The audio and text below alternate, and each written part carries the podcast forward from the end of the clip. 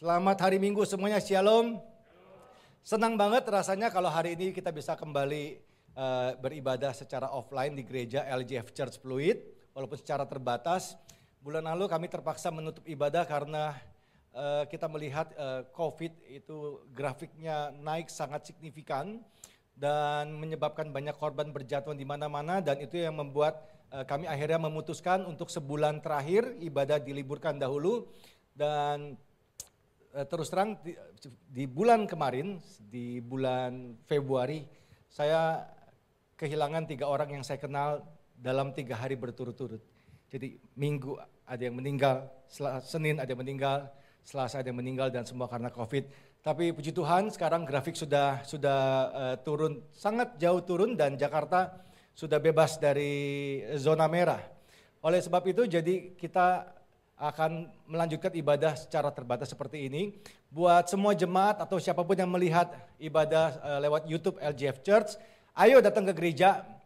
Minimal sebulan sekali deh kalau nggak tiap minggu. Masa ke mall bisa, ke gereja nggak bisa. Oh, gitu ya. Dan saya senang pribadi, secara pribadi juga karena sangat sulit Bapak Ibu Saudara buat saya untuk berkhotbah itu kalau online Gak ada siapa-siapa, hanya ada kameramen. Kita harus ngomong, kita harus senyum-senyum sendiri, kita harus berpikir, uh, gak ada respon dan sulit sekali. Saya rasa semua semua hamba Tuhan, semua pembicara mengalami hal yang sama. Jadi mari kita sama-sama jaga kesehatan kita, jaga jarak, jaga kebersihan, untuk ibadah ini tetap bisa berlangsung. Minggu depan di minggu ketiga yang biasanya kita libur secara offline, Gereja ini tetap buka. Mulai bulan ini kita buka terus setiap hari Minggu. Firman Tuhan kita akan lihat nanti uh, dari video yang akan disampaikan oleh gembala sidang kita. Terakhir, jangan lupa yang punya kesempatan vaksin, ayo ikut vaksin. Berikan tepuk tangan yang ada di sini. Saya tuh masih heran ya, sampai hari ini masih banyak orang Kristen tuh ribut soal vaksin, takut ada antikris, takut ada chip dan lain sebagainya. Menurut saya sangat sangat dangkal sekali cara berpikir seperti itu. Masakan kalau hati kita betul-betul mengasihi Tuhan, Tuhan membiarkan kita itu kehilangan keselamatan hanya gara-gara vaksin sih, begitu. Jadi yang punya kesempatan, ayo ikut vaksin. Bu Eli Jumat ini akan ikut vaksin. Saya juga sedang menunggu jadwal, begitu datang langsung ikut, langsung cus biar sehat semuanya. Oke? Ayo semuanya ikut vaksin, dukung program pemerintah. Pemerintah sudah habiskan banyak dana loh untuk menjaga supaya rakyatnya ini tetap sehat, tetap bisa beraktivitas. Jangan aneh-aneh, jangan dengar hoax, uh, hoax, hoax kebanyakan. Karena pada waktu kita divaksin bukan hanya baik untuk diri kita sendiri, tapi juga baik buat orang-orang di sekitar kita. Nah, mari kita belajar firman Tuhan hari ini. Saya mau melanjutkan firman Tuhan yang disampaikan minggu lalu. Bapak Ibu yang dengar bagian pertama bisa bisa lihat di channel YouTube kita. Minggu lalu saya berbicara tentang bagaimana perlunya kita berhati-hati dengan yang namanya uang. Karena uang itu memang sangat penting dalam kehidupan kita. Semua yang kita lakukan perlu uang. Makan perlu uang, minum perlu uang, jalan-jalan perlu uang, tempat tinggal perlu uang, mau sehat perlu uang, sakit mau sembuh perlu uang. Dalam kehidupan kita hampir semua yang kita lakukan, yang terjadi setiap hari, itu ada peran uang di sana. Nah, Alkitab juga memandang penting dengan yang namanya uang. Kalau kita pelajari baik-baik di dalam Alkitab, kata uang tertulis kurang lebih 133 kali. Bayangkan begitu banyak, 133 kali ada kata uang di dalam Alkitab dan kata kekayaan di mana kata ini juga tentunya berhubungan dengan uang ditulis kurang lebih 90 kali. Total lebih dari 200 kali ada kata uang dan kekayaan di dalam Alkitab. Artinya Tuhan sendiri memandang penting bagaimana kita harus bersikap terhadap uang tersebut. Karena di satu sisi uang itu bisa mendatangkan sesuatu yang baik dalam kehidupan kita. Tapi di sisi yang lain uang juga bisa menghancurkan kita. Amin semuanya. Nah yang perlu kita ketahui bahwa sampai saat ini tidak ada hubungan yang pasti antara banyaknya uang yang kita punya dengan meningkatnya yang namanya tingkat kebahagiaan. Saya ulangi, Sampai hari ini tidak ada hubungan yang pasti antara punya banyak uang dengan tingkat kebahagiaan. Artinya, semakin bertambahnya uang yang dimiliki oleh seseorang tidak menjamin tingkat kebahagiaannya bertambah juga. Banyak orang hartanya berlimpah, tapi kebahagiaan hilang dalam hidupnya. Begitu juga sebaliknya, banyak orang atau sebagian orang punya harta yang tidak terlalu banyak dan itu menyebabkan penderitaan. Tapi tidak selalu bertambahnya harta dalam kehidupan kita akan diikuti oleh bertambahnya tingkat kebahagiaan di dalam kehidupan seseorang. Minggu lalu saya sampaikan bahwa ada beberapa riset dan survei yang dilakukan oleh para psikolog dunia yang sebagian juga memenangkan Nobel penghargaan. Mereka mengadakan survei atau riset yang mencari tahu hubungan antara uang dengan tingkat kebahagiaan seseorang. Saya akan ulang sedikit Bapak Ibu Saudara buat kita semua. Yang pertama eh, sebuah riset dilakukan oleh yang namanya Daniel Kahneman. Dia adalah seorang psikolog dari Amerika Serikat dan orang ini orang hebat, dia meraih Nobel di bidang ekonomi di tahun 2002. Dia menulis bahwa uang itu mampu berdampak pada kebahagiaan, namun hanya sampai di titik income tertentu. Saya ulangi, uang mampu memberikan dampak terhadap sebuah kebahagiaan, namun hanya sampai di titik pendapatan atau titik income tertentu. Setelah itu hilang. Itu riset yang dia lakukan. Dan orang kedua yang bernama Daniel Gilbert, seorang psikolog juga dari Harvard University, ini orang sangat pintar dia mengadakan survei di berbagai belahan dunia yang mencari tahu eh, kepada orang-orang yang ditanya seberapa bahagia mereka dengan kehidupan mereka sekarang. Dan kita akan mendapati angka yang mengejutkan.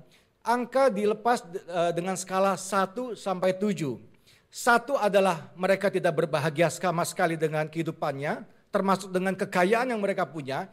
Tujuh adalah angka maksimal di mana orang yang ditanya itu berarti mereka sangat happy, sangat bahagia dengan kehidupannya.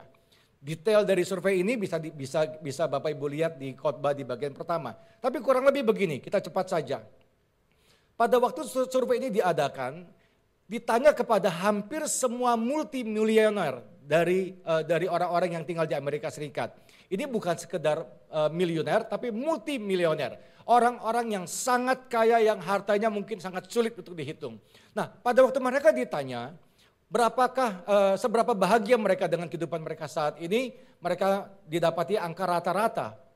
Para multi jutawan itu mendapat angka 5.8, 5,8. Nah, pada waktu angka ini keluar, orang akan berpikir tentu saja dia bahagia, hartanya banyak.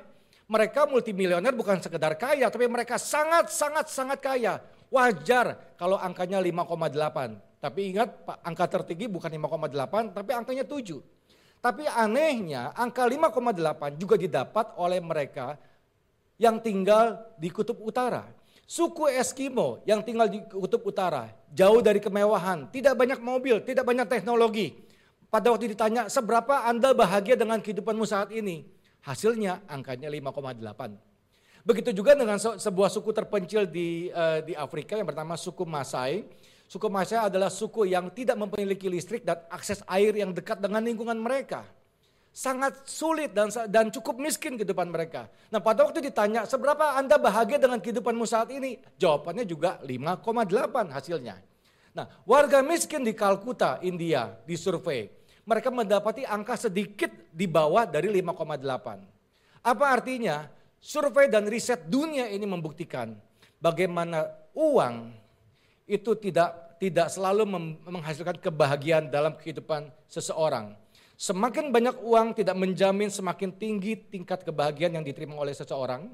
Karena uang hanya bisa membeli kebahagiaan sampai di titik di mana orang terlepas dari kemiskinan.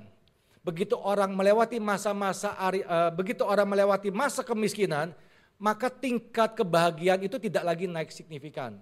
Minggu lalu saya sampaikan bahwa orang yang berada di tingkat kemiskinan itu, yang bergaji satu juta dengan yang bergaji 5 juta, dampaknya terasa. Bisa mengerti maksud saya? Sama-sama miskin, yang satu bergaji satu juta sebulan, yang lain bergaji lima, yang lain bergaji 5 juta sebulan, maka yang bergaji 5 juta per bulan akan jauh lebih bahagia dibanding mereka yang bergaji satu juta per bulan. Karena mereka berada di di rentang area yang sangat miskin, kekurangan semua. Selisih 4 juta sangat besar pengaruhnya. Tapi di pihak lain mereka yang yang berada di kelas menengah, mereka yang bergaji 100 juta, tidak jauh lebih bahagia hidupnya dibandingkan dengan mereka yang bergaji kurang lebih 60 juta sebulan. Walaupun selisih 60 juta dengan 100 juta, selisihnya adalah 40 juta, tapi tingkat kebahagiaannya tidak jauh berbeda, tidak tidak jauh, tidak berbeda dibandingkan dengan yang 1 juta dan 5 juta. Dan itu sebabnya kita harus berhati-hati karena uang survei ini membuktikan uang itu bukan segala-galanya. Amin. Nah, saya saya tutup kemarin firman Tuhan minggu lalu dengan ini bahwa kita itu harus berhati-hati dengan uang kita. Kita harus berhati-hati dengan yang namanya uang. Jangan sampai kita mencintai uang. Ada tiga alasan kenapa kita harus berhati-hati terhadap uang. Yang pertama adalah karena uang itu bisa menunjukkan siapa diri kita sebenarnya.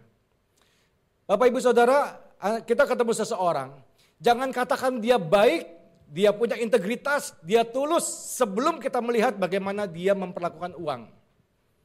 Jangan sebut seseorang bahwa kata-katanya manis, sifatnya itu baik, tunggu sampai lihat dia berurusan dengan uang. Karena pada waktu orang ketemu dengan uang, sifat aslinya akan muncul keluar dan bisa dilihat oleh orang banyak.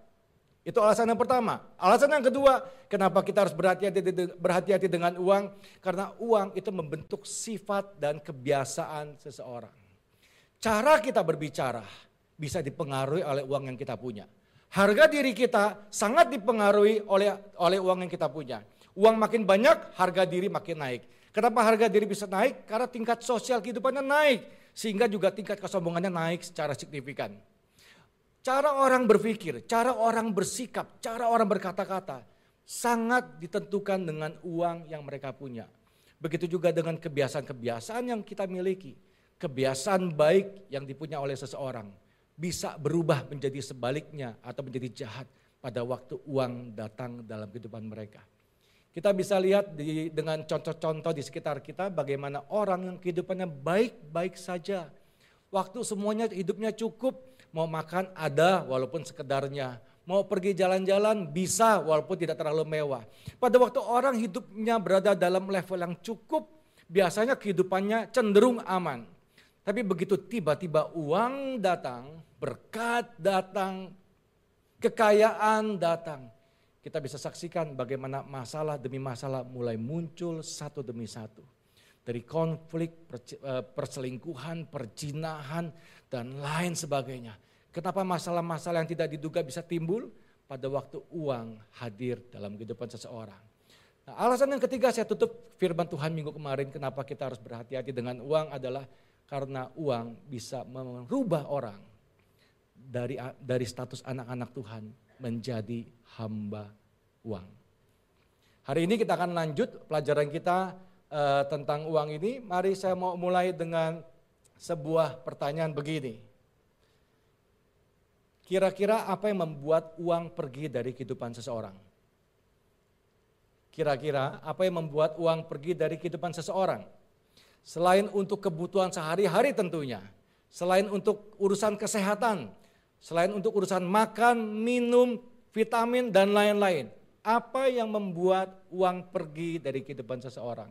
Yang pertama, yang membuat uang pergi dari kehidupan seseorang adalah uang pergi ditentukan dari kondisi hati orang tersebut. Kita bisa tahu bagaimana kalau orang lagi senang, uh, uang keluar begitu banyak. Betul gak? Kalau lagi happy hatinya, ayo makan traktir semuanya. Kenapa? Hatinya lagi senang. Kalau hati lagi gembira, bisa pergi jalan-jalan, ajak saudara, ajak anak-anak, ajak keponakan, siapa pun diajak. Kenapa semua diajak? Hati lagi senang. Tapi sebaliknya, pada waktu hati marah, hati pahit, hati kecewa, jangankan ngajak jalan-jalan, traktir es teh manis aja kadang-kadang kita nggak mau. Ini bukan masalah besar kecil jumlah uang yang keluar dari hidup kita, tapi sekali lagi kondisi hati seseorang akan menentukan apakah uangnya itu pergi atau tidak dari hidupnya. Yang kedua yang membuat uang pergi dari dari kehidupan seseorang adalah apa yang menarik atau memikat hati seseorang. Firman Tuhan di dalam Matius 6 ayat 21 ini ayat, salah satu ayat favorit saya berkata seperti ini. Matius 6 ayat 21. Karena di mana hartamu berada, di situ kita baca sekali lagi. Karena di mana hartamu berada lebih keras, di situ, di situ juga hatimu berada. Pertanyaan kita pada pagi hari ini adalah apa yang menarik hatimu akan menentukan ke mana uangmu pergi.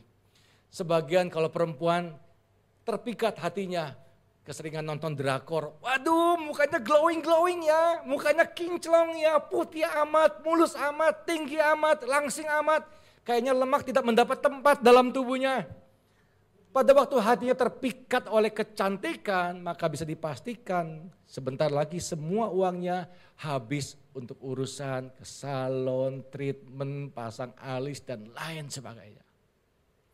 Bagi sebagian yang lain mungkin suka dengan yang namanya tas Oh, tas, eh, tetangga sebelah rumah baru beli tas baru, masa dia beli eh, kita nggak beli, gue beli juga. Nah, orang-orang yang terpikat hatinya dengan materi, dengan tas, jam tangan, perhiasan, bisa dipastikan sebagian uangnya atau sebagian besar uangnya akan pergi kepada ke mana hatinya terpikat.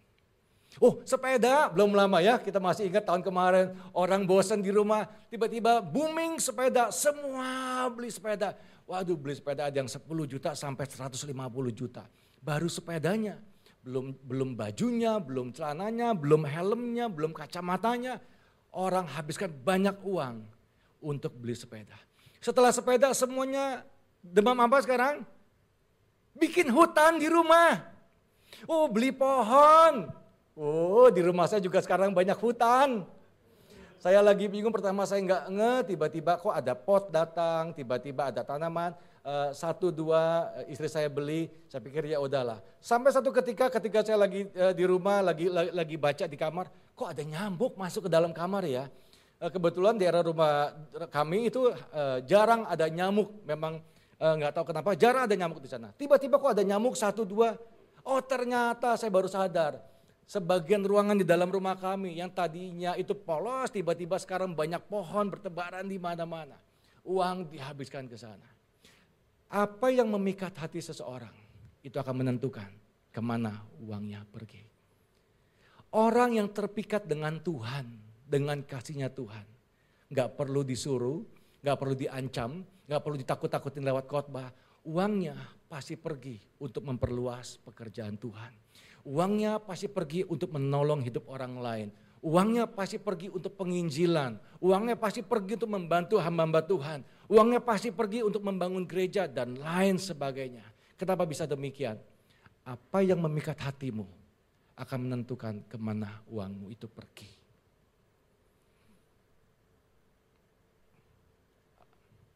Yang ketiga, apa yang membuat uang seseorang itu bisa pergi? Uang bisa pergi dari kehidupan seseorang pada waktu tidak dikelola dengan benar. Alkitab menulis cukup banyak ayat di dalam di dalam Alkitab yang kita baca bagaimana mengelola apa yang dipercayakan. Itu penting bukan di hadapan manusia tapi juga di hadapan Tuhan. Saya akan bacakan beberapa ayat untuk melihat bagaimana mengelola sesuatu itu sangat menjadi perhatian dari Alkitab yang kita punya. Amsal 28 ayat 20 firman Tuhan katakan seperti ini. Orang yang dapat dipercaya mendapat banyak berkat, tetapi orang yang ingin cepat menjadi kaya tidak akan luput dari hukuman. Lihat, ada e, berbicara tentang pengelolaan di sana. 2 Korintus 9, camkanlah ini, orang yang menabur sedikit akan menuai sedikit juga, dan orang yang menabur banyak akan menuai banyak juga. Ada hukum mengelola yang terjadi di dalam uh, di, di, di ayat-ayat yang kita baca. Lukas 16 ayat 12. Jikalau kamu tidak setia dalam harta orang lain, siapakah yang akan menyerahkan hartamu sendiri kepadamu? Tentang mengelola. Lukas 16 ayat yang ke-10. Barang siapa setia dalam perkara-perkara kecil, ia setia juga dalam perkara-perkara besar. Dan barang siapa tidak benar dalam perkara-perkara kecil, ia tidak benar juga dalam perkara-perkara besar. Kita lihat bagaimana sebuah konsekuensi di, di, di, diberitakan di sini bahwa pada waktu kita menganggap remeh yang namanya mengelola, pada waktu kita tidak setia dengan yang namanya mengelola, maka selalu ada dampak yang besar yang akan kita terima, besar kecil tergantung dari berapa banyak yang kita tinggalkan. Semakin kita bisa dipercaya dalam hal-hal yang besar, yang, yang kecil, semakin kita setia di sana, maka hal-hal besar akan datang. Itu sebabnya jangan pernah remehkan hal-hal kecil, karena hal besar selalu dimulai dari hal-hal yang kecil. Tuhan tidak pernah melimpahkan kasih dan anugerahnya atau berkatnya langsung tiba-tiba kepada seseorang, tapi dia akan coba dari hal-hal kecil. Dia akan lihat apakah kita bisa dipercaya atau tidak. Kita setia atau tidak. Kita bertanggung jawab atau tidak. Begitu kita didapati sebagai hamba yang setia, saudara, yang namanya promosi dan berkat Tuhan tinggal tunggu tanggal mainnya. Tapi sebaliknya kalau kita urusan kecil aja kita nggak jujur. Uang satu juta aja kita nggak jujur. Kadang-kadang uang parkir lima ribu rupiah kita nggak jujur. Bagaimana kita bisa mendapat yang besar kalau urusan lima ribu rupiah saja kita sudah jatuh ke dalam dosa. Sebuah prinsip yang harus kita pahami betul oleh banyak orang Kristen. Bagaimana yang namanya mengelola itu menjadi perhatian Tuhan betul-betul.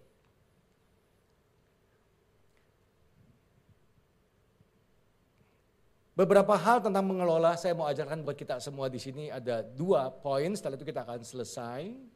Tadi masih ingat semua ya? Apa yang membuat uang uang itu pergi dari kehidupan seseorang? Satu, kondisi hatinya. Kedua, apa yang memikat hatinya. Ketiga, pada waktu tidak mengelola dengan benar. Dan ini beberapa hal tentang mengelola apa yang ada. Tahukah Bapak Ibu Saudara sekalian bahwa kita itu akan kehilangan semua yang tidak bisa kita kelola dalam kehidupan kita. Saya ulang, kita pasti akan kehilangan semua yang tidak bisa kita kelola dalam kehidupan kita. Pekerjaan harus dikelola. Kita nggak kelola, pekerjaan kita diambil orang lain. Kesempatan dalam bisnis harus dikelola. Kita nggak follow up akan jatuh kepada orang lain Hubungan dengan suami, dengan istri, dengan pacar harus dikelola. Begitu kita tidak kelola, jangan heran kalau tiba-tiba eh pacar kita pindah kepada pria lain. Eh tiba-tiba istri kita pergi dari rumah dan jatuh ke pelukan laki-laki lain. Eh tiba-tiba suami kita pergi meninggalkan kita di rumah dan pergi kepada wanita lain. Why? Karena hubungan termasuk bagian penting yang harus dikelola. Semua yang tidak bisa kita kelola dalam kehidupan ini, pelan tapi pasti akan hilang dan jatuh ke tangan orang lain. Bisa mengerti sampai di sini?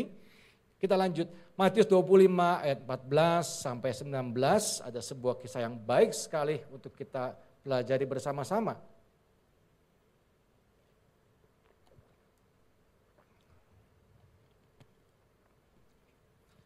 Sebab hal kerajaan sorga sama seperti seorang yang mau bepergian ke luar negeri, yang memanggil hamba-hambanya dan mempercayakan hartanya kepada mereka. Yang seorang diberikannya lima talenta, yang seorang lagi dua, dan yang seorang yang seorang lain lagi satu. Perhatikan kalimat berikut. Masing-masing menurut kesanggupannya.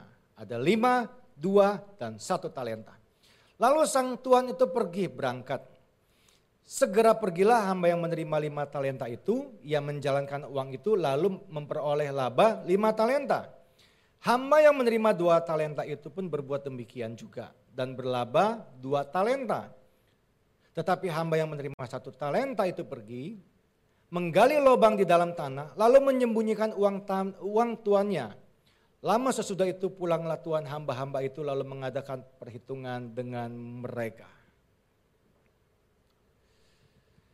Seperti saya katakan tadi bahwa sepanjang kita hidup, kalau kita mau jujur, kita akan disibukkan oleh mengelola banyak hal.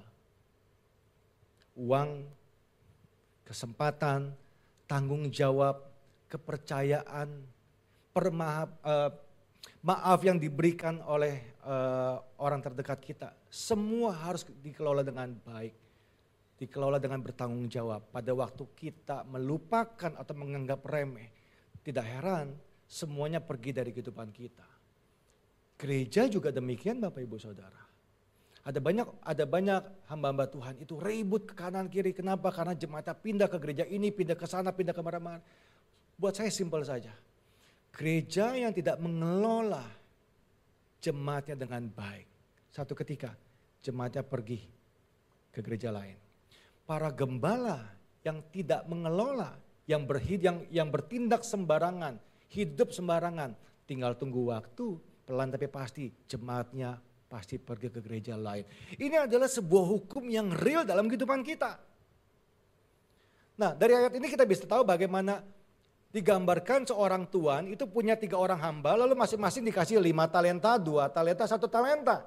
Yang lima dapat untung lima, dia punya 10 talenta, yang dua jadi empat, yang satu tetap satu.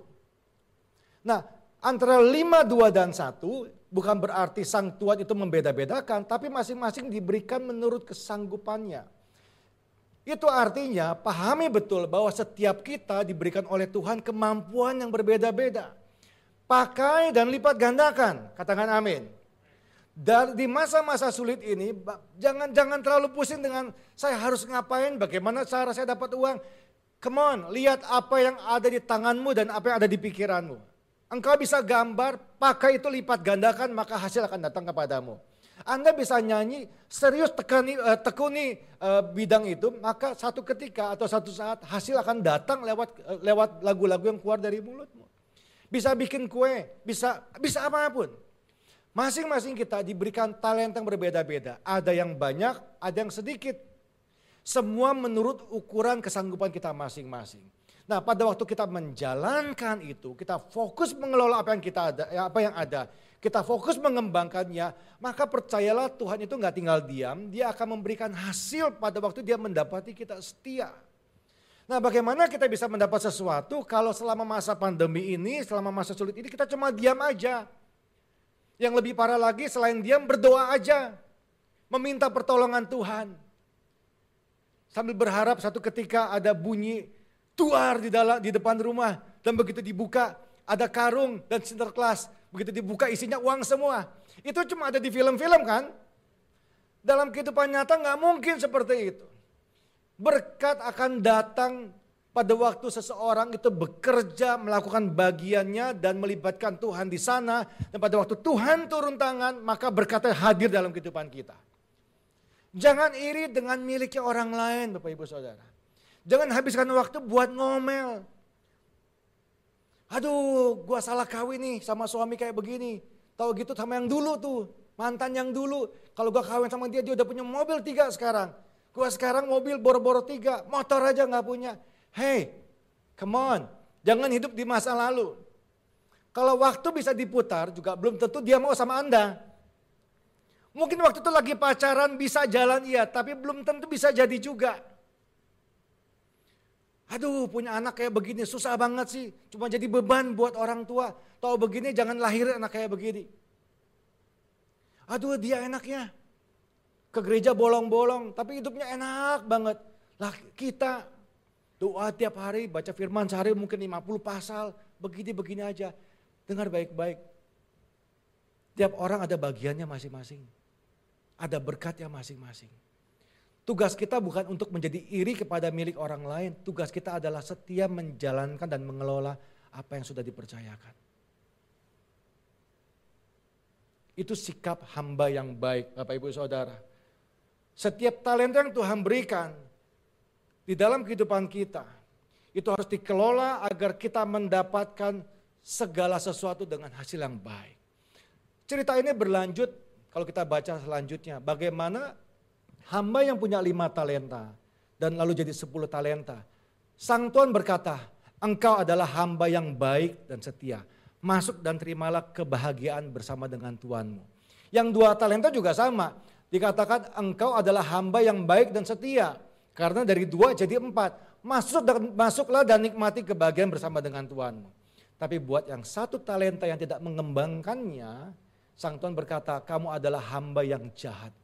Ambil apa yang yang ada pada dia. Semuanya diambil, berikan kepada yang punya yang punya lima, sehingga tidak tersisa sama sekali kepada orang ini. Nah, sekilas kita akan melihat bagaimana sang tuan itu bertindak tidak adil terhadap ketiga orang hamba ini. Kita akan salah kalau kita berpikir seperti itu. Karena ada perbedaan yang besar antara adil menurut Tuhan dengan adil versinya kita. Saya ulangi di sini. Ada sebuah perbedaan yang besar antara antara adil menurut Tuhan dengan adil menurut manusia. Adil menurut kita sebagai manusia adalah kita ingin mendapatkan hasil yang sama dengan orang lain walaupun kita kerjanya nggak sama. Bisa ngerti? Saya ulangi ya. Adil menurut kita sebagai manusia, kita ingin hasil yang sama dengan orang lain yang kerja jauh lebih keras. Kita yang kerja tidak jauh lebih keras, kita ingin dapat hasil yang sama. Tuhan prinsipnya nggak seperti itu. Keadilan menurut Tuhan adalah setiap orang diberikan menurut kesanggupannya masing-masing, menurut kesetiaannya dan menurut kemampuannya dalam mengelola, mengelola sesuatu. Kalau Tuhan memperlakukan prinsip sama rata seperti yang manusia mau, bahaya. Yang kerja satu jam sehari ingin dapatkan upah seperti orang yang kerja 20 jam sehari. Orang yang yang nggak punya skill ingin dapatkan hasil dengan mereka yang mungkin punya gelar begitu banyak dari pendidikan mereka. Tuhan tidak pernah memakai prinsip sama rata dalam kehidupan manusia. Yang dia pakai adalah keadilan. Semua diberikan menurut kesanggupannya masing-masing. Dan itu sebabnya kenapa ada orang yang gajinya 5 juta aja susah banget pengen gaji 5 juta. Eh yang lain cuma tanda tangan doang dapat 100 juta. Tahu kan yang kayak gitu? Ada orang yang udah kerja dari pagi-pagi sebelum matahari terbit, lalu pulang ke rumah udah gelap semuanya, anak-anak udah tidur, kayaknya udah udah nggak ada yang tersisa tenaga. Cuma bisa dapat 3 4 juta tiap bulan. Eh, di pihak yang lain mungkin cuma bilang, "Oke, okay, saya mau yang ini." Eh, bisa dapat 2 miliar. Ada orang-orang yang pada waktu bisnis untuk dapat untuk sampai omset satu miliar sebulan itu mungkin perlu lembur lembur berkali-kali. Tapi buat bisnis yang lain, sekali mendatangkan barang atau sekali jual dia bisa dapat 10 kali lipat. Kenapa bisa seperti itu? Bukannya Tuhan tidak adil, tapi semua datang dalam hidup seseorang ditentukan oleh kesanggupan dan ukurannya masing-masing. Pada waktu kita setia menjalankan apa yang ada di tangan kita. Di saat yang sama tanpa kita sadari, kita sedang memperbesar kita punya kapasitas. Tapi pada waktu kita mudah untuk kecewa, mudah untuk marah, itu artinya kita sedang memperkecil kapasitas kita tanpa kita sadari.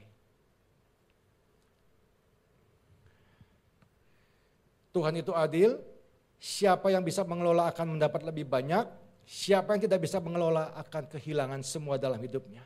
Jangan sia-siakan apa yang ada di tanganmu hari ini. Engkau punya sedikit, kelola dengan benar Engkau punya lumayan banyak, kelola dengan benar. Engkau punya sangat banyak hari ini, jangan sombong, kelola dengan benar. Karena satu ketika, pada waktu kita tidak lagi mengelola dengan serius apa yang kita punya. Pelan tapi pasti, itu akan pergi kepada hidup orang lain. Jangan ngomel sama pekerjaanmu hari ini yang menurutmu tidak baik. Di luar sana banyak orang antri ingin dapatkan pekerjaan yang kau punya hari ini. Jangan mengeluh Gak bisa jalan-jalan ke mana-mana karena pandemi. Di luar sana jangankan jalan-jalan. Mungkin bisa makan mak, bisa makan di mall aja. Itu adalah hari spesial buat mereka. Mungkin hari ulang tahun mereka. Yang pertama, kita akan kehilangan semua yang tidak bisa kita kelola. Yang kedua yang terakhir, tentang uang. Kita harus sadar betul bahwa uang bukanlah tuan yang baik buat hidup kita. Saya ulang, uang bukan Tuhan yang baik dalam kehidupan kita. Matius 6 ayat 24, saya undang teman-teman maju ke, ke depan. Katakan seperti ini. Tidak ada seorang pun dapat mengabdi kepada dua tuan, karena jika demikian ia akan membenci yang seorang dan mengasihi yang lain. Atau ia akan setia kepada yang seorang dan tidak mengindahkan yang lain. Kamu tidak dapat mengabdi kepada Allah dan kepada mamon. Mamon itu sama dengan uang. Dari ayat ini kita bisa tahu bahwa di dalam kehidupan ada dua pihak yang bisa menjadi tuan atau raja dalam kehidupan kita. Pihak yang, yang pertama adalah Tuhan sendiri. Pihak yang kedua adalah mamon atau uang. Mamon sangat kuat sampai-sampai dia disandingkan, disamakan untuk bisa menggantikan posisinya Tuhan. Oleh sebab itu ayat ini berkata, kamu nggak bisa mengabdi kepada dua tuan kepada Allah dan kepada Mamon. Kita nggak bisa menjadikan keduanya sebagai Tuhan dalam kehidupan kita di waktu yang sama karena ini adalah dua pihak yang sangat berbeda. Nah, banyak orang mencoba menjadi rohani dengan berkata, ah enggak, saya bisa kok sukses banget, kaya banget. Tapi di saat yang sama saya mencintai Tuhan juga. Dengan level cinta yang sama. Alkitab sudah menulis bahwa pada waktu kita mengabdi kepada dua Tuhan, menghambakan diri kepada dua Tuhan, yang akan terjadi adalah kita akan setia kepada yang seorang dan kita kita akan menjadi tidak setia kepada yang lain. Kita akan mencintai yang seorang tapi kita juga akan tidak mencintai kepada pihak yang lain. Siapa yang lebih besar pengaruhnya dalam kehidupan kita? Otomatis dialah yang akan menjadi raja dalam kehidupan kita. Coba mari jawab jujur uh, pada pagi hari ini sebelum firman Tuhan selesai. Apa yang ada di pikiran kita hari-hari ini? Apa yang kita pikirkan? Siapa yang kita rindukan? Siapa yang kita cari? Uang atau kehadiran Tuhan dalam kehidupan kita? Yang paling menarik perhatian kita, yang paling membuat, yang yang paling banyak mengambil porsi daripada fokus kita. Suka atau tidak suka, dia akan muncul sebagai Tuhan atau Raja dalam hidupmu. Jadi harus pilih salah satu, gak bisa pilih dua-duanya. Pilih Tuhan atau pilih mamon. Pilih Tuhan dengan segala konsekuensinya. Pada waktu kita pilih Tuhan, Raja Damai, maka yang dia minta syaratnya sangkal diri dan pikul salib. Sesuatu yang gak enak. Tapi pada waktu kita menyangkal diri, menyangkal hawa nafsu kita, menyangkal emosi kita, menyangkal kedagingan kita, dan kita memikul salib penderitaan bagaimana kita mengikut Yesus, kehidupan Tuhan sediakan. Tapi pada waktu kita pilih mamon yang penuh dengan kenikmatan, mau apa-apa bisa, mau ke mana saja bisa. Kita mencintai uang. Maka kebinasaan pada akhirnya akan menjadi bagian kita. Pilih salah satu, Tuhan gak pernah paksa umatnya untuk pilih. 1 Timotius 6 ayat 9 sampai yang ke-10. Tetapi mereka yang ingin kaya, perhatikan, yang ingin kaya terjatuh ke dalam percobaan, ke dalam jerat dan ke dalam berbagai-bagai nafsu yang hampa dan yang mencelakakan, yang menenggelamkan manusia ke dalam keruntuhan dan kebinasaan. Kita baca ayat ini 10 sama-sama dengan keras yang di rumah dan yang di tempat ini. Satu, dua, tiga. Karena akar segala kejahatan ialah cinta uang. Sebab oleh memburu uanglah orang telah menyimpang dari iman dan menyiksa dirinya dengan berbagai-bagai duka.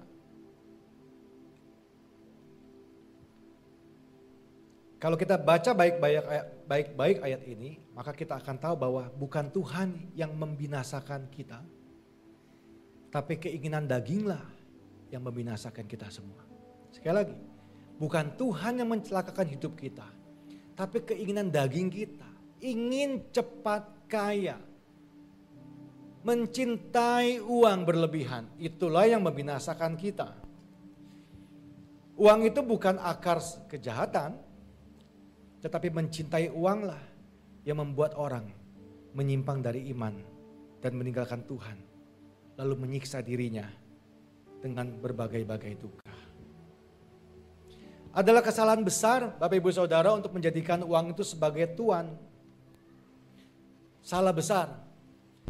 Karena pada kenyataannya kita nggak mungkin bisa terbebas secara finansial atau kita tidak mungkin bisa bebas secara uang, keuangan kita. Tanpa kita tanpa kita kehilangan sesuatu. Kita bisa dinobatkan sebagai orang paling kaya di dunia oleh tetangga kita, oleh orang sekitar kita. Tapi jangan lupa, di saat yang sama kita juga bisa dinobatkan sebagai orang termiskin di dunia kalau yang kita punya dalam hidup hanya uang. Percuma uangnya banyak, gak bisa kumpul sama anak istri. Percuma uangnya banyak, kalau kesehatan dikorbankan. Percuma uangnya banyak, kalau tiap hari konflik dalam rumah tangga. Percuma uangnya banyak, gak punya damai sejahtera. Percuma uangnya banyak, lupa kapan terakhir saya bisa ketawa Hati-hati. Jangan mencintai uang.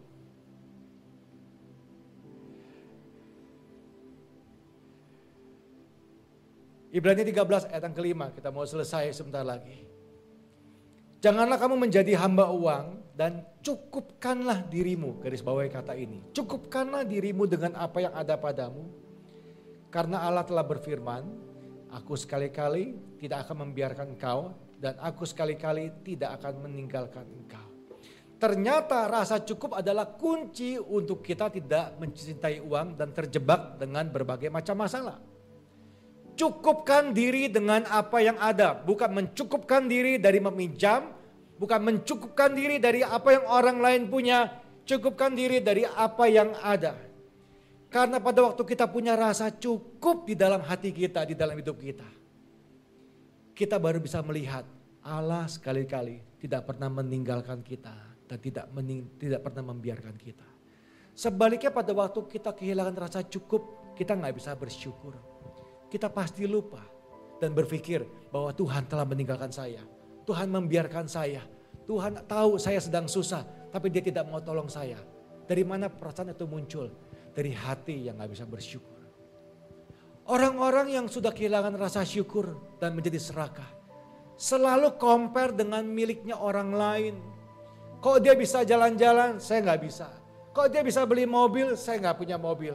Kok dia rumahnya bagus, rumah saya nggak begitu bagus. Kok pekerjaannya enak, pekerjaan saya kurang enak. Anda lihat apa yang terjadi pada waktu orang nggak punya rasa cukup di dalam di dalam hidupnya. Selalu compare dengan miliknya orang lain. Dia lupa bahwa setiap orang menerima menurut ukuran dan kesanggupannya masing-masing. Jangan pernah iri dengan punyanya orang lain Bapak Ibu Saudara.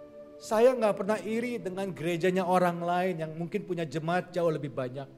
Saya nggak pernah iri untuk dengan gereja orang lain yang mungkin punya tim musik jauh lebih bagus. Saya nggak pernah iri dengan gedung gereja orang lain yang mungkin jauh lebih mewah.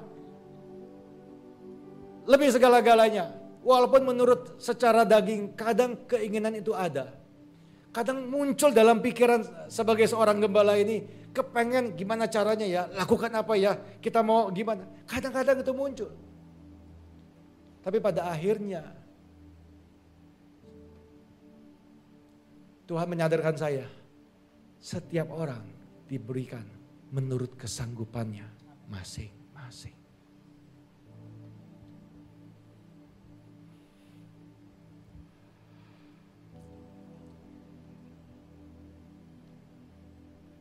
Tahukah Bapak Ibu Saudara?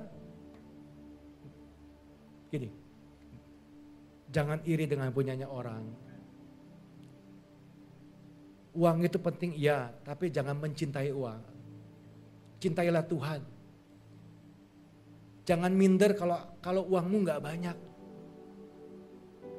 Jangan sedih kalau hartamu nggak banyak. Kenapa? Rencana Tuhan, dengar baik-baik. Rencana Tuhan tidak pernah ditentukan oleh seberapa banyak uang yang kau punya. Dengar itu baik-baik. Rencananya yang ajaib tidak pernah terpengaruh oleh seberapa banyak harta yang kau punya. Karena dalam kerajaan surga, mata uangnya itu bukan rupiah. Mata uang kerajaan surga adalah iman.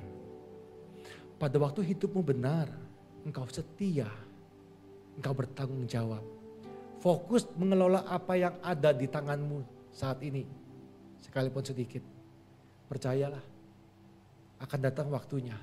Hasil Tuhan limpahkan dalam hidupmu. Saya selesai. Mari tutup mata semuanya.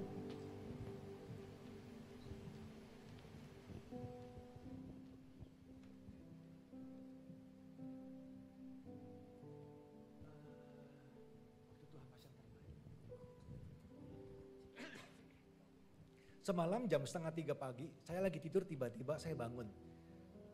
Dan saya tahu itu roh kudus bangunkan saya. Karena jarang saya udah tidur tiba-tiba bangun jam segitu. Waktu saya bangun saya duduk diam dan saya berdoa, Tuhan kau mau apa? Ada apa? Saya lihat setengah tiga pagi. Lalu tiba-tiba muncul sesuatu dari dari hati saya. Sembah aku, pujilah aku. Ya sudah setengah tiga dalam keadaan gak terlalu sadar, lihat lantai masih goyang-goyang tuh. Baru bangun, saya ambil gitar saya, saya nyanyi, saya nyanyi. Walaupun males ya, setengah tiga pagi suruh nyanyi. Tapi tahu gak, waktu saya mulai nyanyi, mulai nyanyi. Air mata tiba-tiba keluar. Saya rasakan Tuhan malam, tadi malam setengah tiga pagi di kamar saya, di pinggir ranjang saya nyanyi dengan gitar kayu saya yang harganya gak terlalu mahal pada waktu saya sembah, saya sembah, saya nangis, saya nangis, saya nangis. Dan Tuhan taruh ini dalam hati saya. Besok kasih tahu umatku. Sembahlah aku, pujilah aku, tinggikanlah aku. Saya mau tanya hari ini sebelum kita tutup.